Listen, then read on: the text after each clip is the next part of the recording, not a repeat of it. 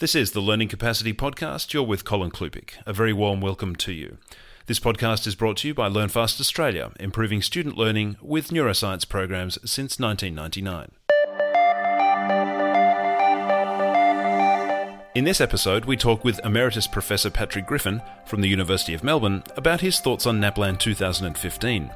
Whilst the test results are mixed and indicate that there is plenty of need for improvement, Patrick Griffin emphasises the need for future NAPLAN tests, and others like it, to also address other key skills required by our future graduates. These include skills like the four C's and problem solving.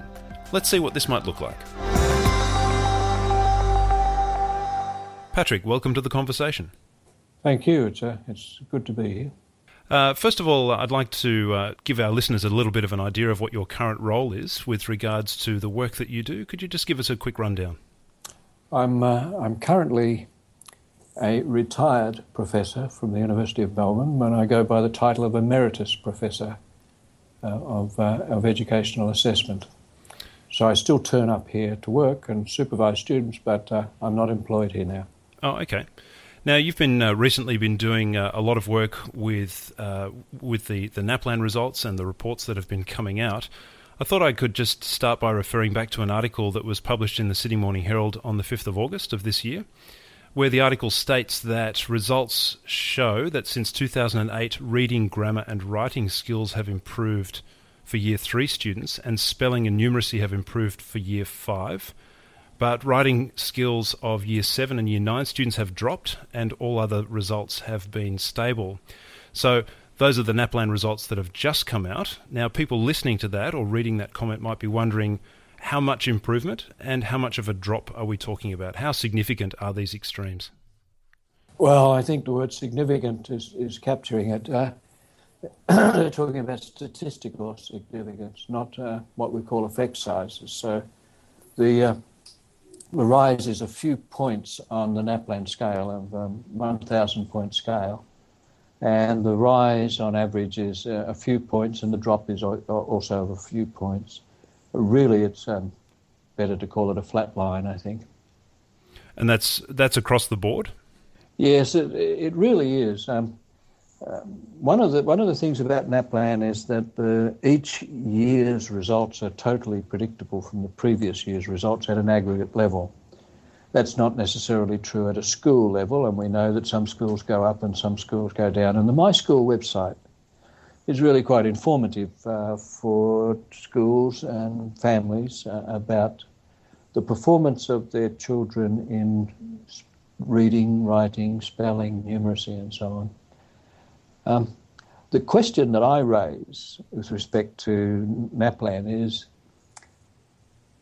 are these the only skills that, that we really need to be, be looking at? We know that we're in an information age and a knowledge economy, and we do know that the whole influence of, of digital on the workplace is changing the way people work, the tools they work with, the way they think, the way they learn, the way they live.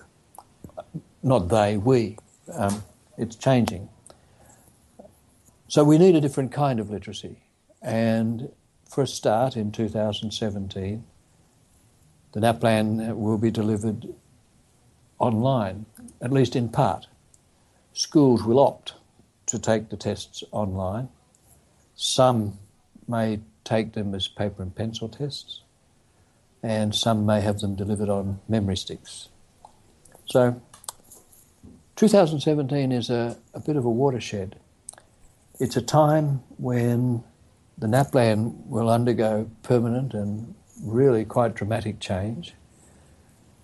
And it's for the first time, it's entirely likely that the 2016 results, the previous year's results, may not predict the 2017 results. So the prediction might break down because the standardization is, uh, is, is being removed or, or adjusted, and schools are opting for the way in which they want to take the test, which they should. So, is the, the, the option to go electronic only an issue of delivery, or will they also be changing what's actually being examined? Um, the, the, test questions will be more than likely a little bit more imaginative than uh, the paper and pencil multiple choice tests, but in order to get efficiency of scoring, and with the massive number of students taking the tests, that efficiency is really very important. So, whatever uh, uh, delivery and, and, and style of question is delivered, they have to be able to be um, scored very quickly. That having been said, even in 2017, uh, we're unlikely to see the results in the teacher's hands for several weeks after the testing anyway. And that's pretty disappointing, I think. So, just in terms of the way people are reading and interpreting these results, and we're talking about you know changes coming in in a couple of years, um, and the, the NAPLAN results from this year seem to come up in the media, and then they and then they sort of fade away a little bit. Is it is it likely that the average parent may not really think terribly much about NAPLAN or what it's trying to do? And, and if that's the case, how do we get people to actually stop and really think through the issues? I don't know what. Uh, I've not actually read any parent responses to uh, NAPLAN, but certainly teachers do get in a bit of a tiz and in the lead up to the NAPLAN test because the stakes are pretty high for teachers. The stakes are not, not so high for the students because they're not being held accountable. But for teachers, it's it's high stakes and very important. And teachers do practice the kids on the NAPLAN test somewhat excessively in many cases prior to the test. And I think um, in the article you're refer- referring to, I, I, I, call it a testing binge. Mm-hmm. That, that goes on in schools so that the students uh, turn up to the NAPLAN test and they're probably bored but not intimidated by it.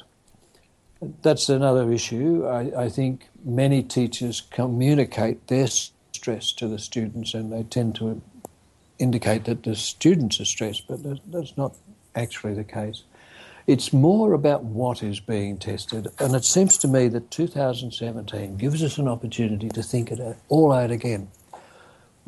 In fact, what I've been recommending is that we don't do every kid in grades 3, 5, 7, and 9. We don't do every student in, in every school in Australia. If we had to do that every time to get an idea of the standards of literacy and numeracy and problem solving and, and so on, the PISA tests would also be administered to everybody and the TIMSS tests would be administered to everybody, but they're not. They use a sample. Mm-hmm. And from the sample, a prob- proper probability sample, they get an idea of the country, the, the national standards. My view is that if we could use that approach to NAPLAN and take a sample, the statistics would become available a little more quickly, and that statistics could be provided directly to the schools together with the instruments. And the teachers in the non sampled schools could opt to, to do the tests in their own time and uh, report uh, on the My School website uh, how they're going. That means a, a very high level of trust to the profession, and I think that's warranted.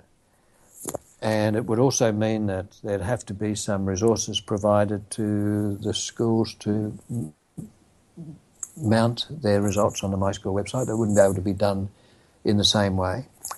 But the real nice thing about that is that some schools would be doing the literacy and numeracy tests as, as NAPLAN normally is, but it gives us an opportunity to test other things like collaboration skills, critical thinking skills, problem solving, creativity.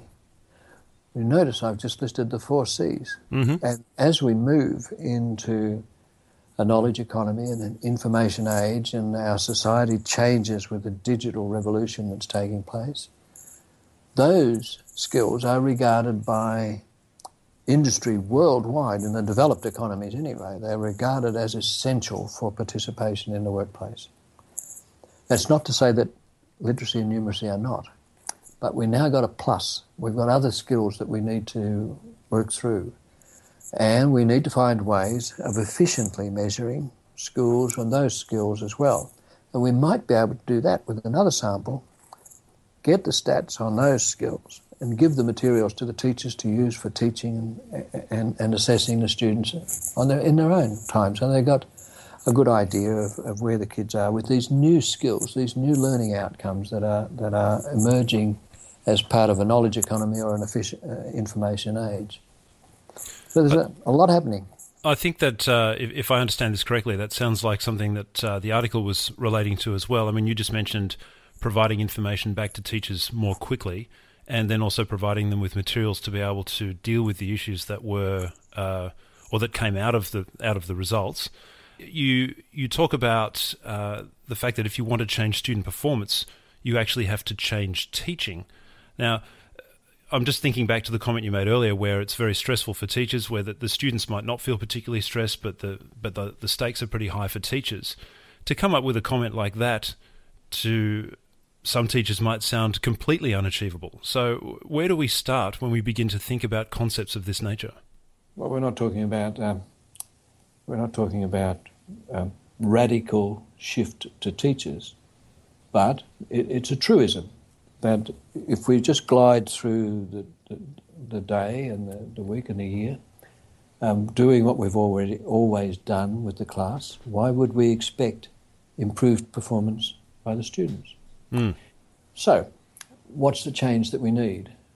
Maybe it's a, a way that the Grattan Institute report talked about targeting the teaching, so that if the teachers have the materials they're provided with the resources to make, to make changes, and their change may simply be a different way of organising the class and using different materials that the, that the system could provide associated with the data that the, the, the teachers are given. Uh, when I use data, I'm not talking about numbers. Um, we, we actually need to be able to report to teachers not with a number or a score because what do you do with that? If you, if you get a score of 230, which would be pretty low on an NAPLAN scale, but if you get a score of 230, what does that mean? How does that, as a teacher, what do you do with that? But if you get a, a, a decoding of that, that 230, which says that the student can read at a sentence level, short sentences, and they're ready to learn to read more complex sentences and find information in short passages. If they're ready to learn that, and the teacher's given that assessment and that, that report, yeah, much more sensible. So, really, it is about trying to identify um, a much wider range of skills. If if we're talking about the fact that NAPLAN could potentially do that into the future, what, what, sort of time frame do you think we're talking about beyond 2016, 2017 before we start to see some meaningful results coming from that kind of approach? Uh, I think uh, you would see results in three to four years, and that's a very, very long time. And uh, probably a lot of uh, working with politicians, with the communities, with the media, needs to be done to prepare people for that. You can't just add water and, and get a big improvement. And you can't just overnight expect the teachers to suddenly change and do things differently. So there has to be quite a strategic approach to this and, we, and, and planning. But if you say, I'm not going to give you a score of 238 because it doesn't mean anything, I'm going to interpret that for you and I'm going to say that this helps you understand as a teacher that the student is ready to learn to read longer passages and to start identifying the main idea in a passage. Why would you teach something else? You make reference uh, just uh, a minute ago to the report recently re- um, released by the Grattan Institute. And uh, I've read through that report, and to me it seems quite comprehensive. Do you think that that report has actually gone far enough in its suggestions and recommendations? in its recommendations, I think um, uh, Peter Goss and, and, his team have, have uh, collected together a lot of a lot of information from people like myself, and that thinking that I've just illustrated or just uh, indicated is permeated through the the, the the, the institute report. So that's good. What's missing? Is how. We are now being inundated with information about what needs to be done, when it needs to be done, who needs to do it, but there's not a lot of information coming out about how. And so that's the next phase, I guess, where we've got to start looking at those sorts of things. In your experience, have you seen schools that are making successful inroads into that space in terms of the how? Yes, um, I mean I've sat in a I've sat in a grade three class and uh, listened to the, the students talking about the work they're doing. And little grade three students would tell me, "I'm happy in this group. I can do the work that we get, but when it gets really difficult and I struggle, I go and join that group over there." And if it gets too easy and I'm bored, I go and join that group over there. They know how to target. The teachers worked out about targeting instruction, and the kids understand the, point of view. And you see this, it's quite a natural thing. There's no stigma attached to it. That's grade three. I've been, I was a secondary teacher, and that's the way I did teach when I taught. But I've seen other, other teachers doing this, grouping the students in instructional groups it's not streaming because, as the little boy in grade three said, he's not fixed in any group. He can go where he's ready to learn and he can work with his other students in the class in, in a way that, that helps them learn. And the teacher wanders around working with the groups, and when they discover things that the groups are stuck with, the teacher can teach a small group but it's unusual under those circumstances to see a teacher standing out the front, holding forth and presenting information to everybody in the class. Was there any special uh, setup in that classroom? Uh, was, was the, the, the, learning space different? Was the furniture different? Was it chairs in rows? How, how did it work? Well, there were no rows of chairs facing the front or desks facing the front. There were basically discussion tables. Um, in some of the more modern schools with the modern architecture, you have discussion pits where the kids can go and work in, in those. But generally, fairly open plan with um, tables that they sit around and work, collaborate, working together. They learn from each other. And the teacher wanders around working with groups of small groups of kids, helping them make progress. That, that's really what we mean by changing teachers. I guess that's probably what you're also referring to when you uh, when you or when the reviewer of your of your delivery of the lecture in Sydney um, talked about uh, systemic and seismic shifts. Because I mean, in my experience as a teacher, I can think of literally hundreds and hundreds of rooms that have tables lined up in rows with chairs neatly behind them, all facing the front. To to suddenly just move all of that stuff is just uh, a in and of itself, it's a logistical challenge, an enormous one and then to get the people who normally work in those rooms to come around to changing their their environment so they could perhaps facilitate these smaller groups that to me sounds like a challenge that could take many many years but perhaps even 10 years does that sound plausible to you I, I think so. I think uh, with some schools uh, it would take longer than the four, three or four years that I spoke to before. But many teachers are ready for this change. Many teachers are ready for this change. And I didn't use the seismic word um, accidentally. I, I, think it is of earthquake proportions that we're, that we're talking about. And I also believe that the beginning ought to be in 2017 when the format of NAPLAN changes. And when that changes, we're ready for something that can be quite disruptive in the system. And when you go for change and you go for disruptive change, you might not get the total change that you set out to achieve, but you'll get a residue. If you're trying to be subtle, smooth, do it on the quiet, often nothing happens. Mm, okay, so there's a certain element of risk taking that's involved? You betcha. But the rewards for the country are fantastic. Just, uh, just on that, uh, on that issue of risk, where, where, do you think the major blockages are to people taking those risks? That's a good question. Um, I think inertia in the system.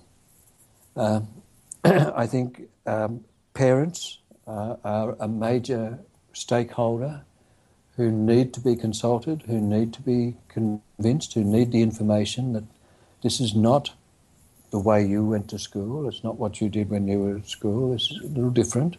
But we're living in a very different age. Now, think about the grade, the, the five year old children who started school this year.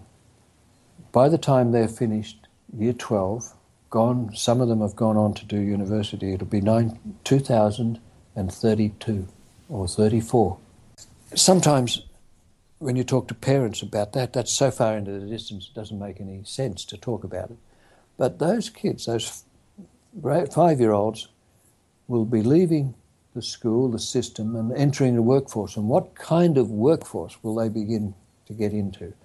That's going to be different. The jobs that were available to the parents won't be there. Mm. The jobs that the parents have never dreamed of will be there. And a whole new skill set that those five year olds need to enter the workforce and become productive quickly. Now, we can leave the education system alone and we can educate them for a factory based economy or an industrial economy. But we really do have to find ways of educating our children to move from the factory to the office. And even more so, we need to help them move from the office to the internet as, as ways of earning a living and participating in society. Now, that's not everybody, of course, but, and I'm stylizing that trend, but that's what's happening. So, coming back to NAPLAN, and given the developments that we're looking forward to, I guess you would say that NAPLAN's still worth developing further and persisting with? Yes, I do. I think it provides important information about what we might call foundation type skills literacy, numeracy, um, if we go down the track with science uh, or with TIMSS and that sort of thing. But it doesn't give us information uh, uh about the, the competencies of the four C's that I listed before, plus problem solving. And it doesn't take us a little further into the kinds of attributes that people need, like curiosity and creativity, in, in, and the ways to, to access and use information in a knowledge society. Look, we really are on, in, a, an interesting time in terms of developed economies in the world, shifting from manufacturing. You don't have to be Einstein to see we don't have a manufacturing industry anymore. Mm. We've got service industries, we've got information, we've got knowledge based industries. And the kinds of things that are jobs that are available to the kids at schools now are going to be predominantly service type industries, predominantly part time, predominantly casual, and they're going to have to have different lifestyles in order to exist in the society.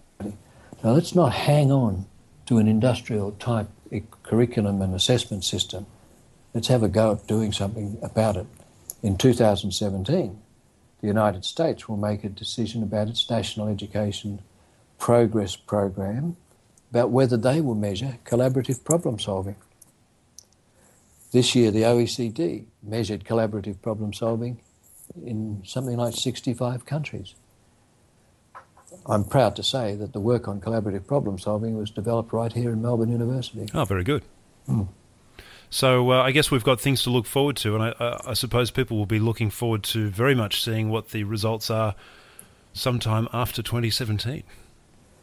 Well, it's going to be an interesting time, and uh, people should brace for for the landing. I think.